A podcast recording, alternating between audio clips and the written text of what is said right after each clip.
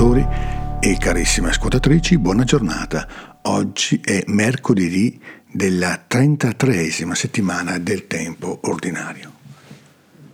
Possiamo veramente riconoscere in questa misteriosa e preziosa moneta d'oro di cui parla Gesù nella sua parabola la nostra vita, che viene data come dono e affidato come qualcosa di cui siamo responsabili e di cui non possiamo abusare e soprattutto che non possiamo nascondere.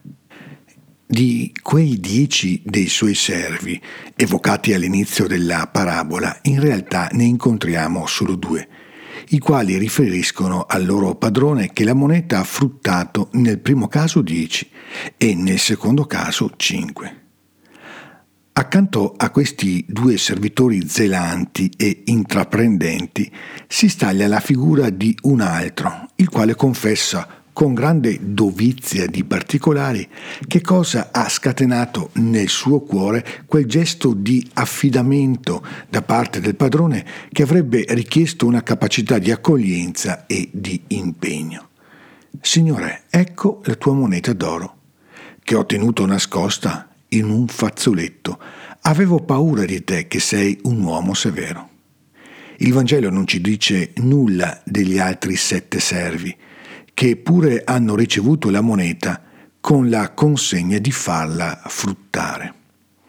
Possiamo legittimamente immaginare che qualcuno di questi altri servi non ce l'abbia fatta a farla fruttare e che si sia presentato davanti al padrone con la semplice moneta che aveva ricevuto, o persino senza più nulla, perché gli affari della vita possono anche andare male. Eppure ci sembra di poter immaginare l'eguale benevolenza di questo padrone, che si dimostra spietato solo contro questa immagine falsata del suo cuore ed è profondamente ferito da quel servo che non è stato capace di intuire la sua benevolenza ed è rimasto chiuso nella sua paura.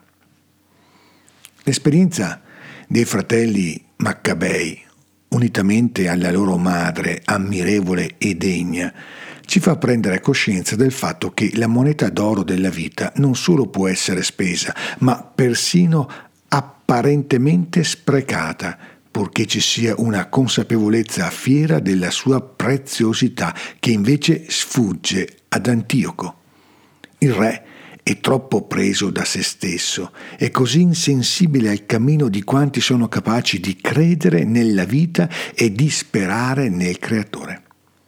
La lezione che la madre trasmette ai suoi figli per sostenerli a non barattare il dono di un'esistenza degna e fiera è di rara intensità.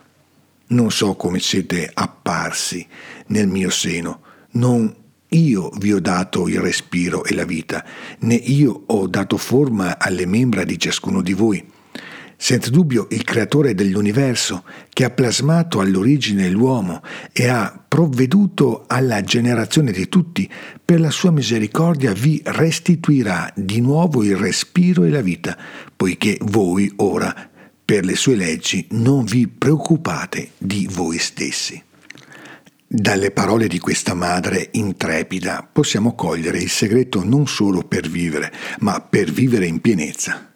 Questo segreto è la memoria di un Creatore che ci ha dato la vita come un dono talmente grande da dover immaginare che egli stesso sia capace di rinnovare fino a reinventare continuamente questo dono, soprattutto quando qualcuno si arroga il diritto di mettersi al posto dell'Altissimo.